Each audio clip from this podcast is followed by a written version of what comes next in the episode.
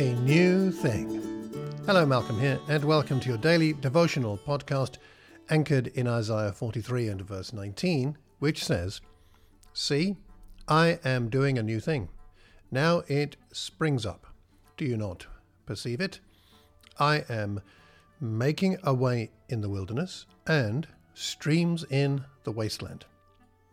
We're currently looking at God doing a new thing in the life of the Apostle Peter, and today we explore Peter's vulnerability for the third time in different areas today. So we're going to look at the part of Matthew 14 that runs from 25 to 33, which describes the fact that Jesus was walking on the water towards the disciples in the boat on the sea. And when the disciples saw him walking on the sea, they were terrified, saying, It is a ghost and they cried out in fear.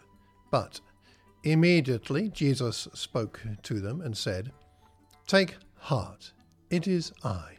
Do not be afraid.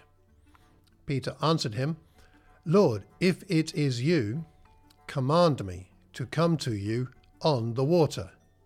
He said, Come. So Peter got out of the boat, started walking on the water, and came toward Jesus. But when he noticed the strong wind, he became frightened, and beginning to sink, he cried out, Lord, save me. Jesus immediately reached out his hand and caught him, saying to him, You of little faith, why did you doubt? When they got into the boat, the wind ceased, and those in the boat worshipped him, saying, Truly, you are the Son of God. Peter demonstrates great vulnerability here again. He's, he's experiencing something unprecedented and he thinks he sees a ghost. He's terrified. And Peter's response to Jesus identifying himself is to test the truth of that claim. Peter gets more than he bargained for, but takes Jesus at his word, steps out of the boat onto the water, of course, his vulnerability here is expressed in risking looking like a fool in front of the other disciples, and indeed, let's face it, risking his life. His experiences then of his inadequacy of his faith and the adequacy of Jesus to help him in his lack of faith is instructional for him and the disciples and for us.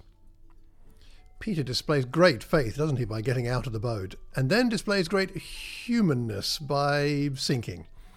However, he still had enough faith to ask the right person for help.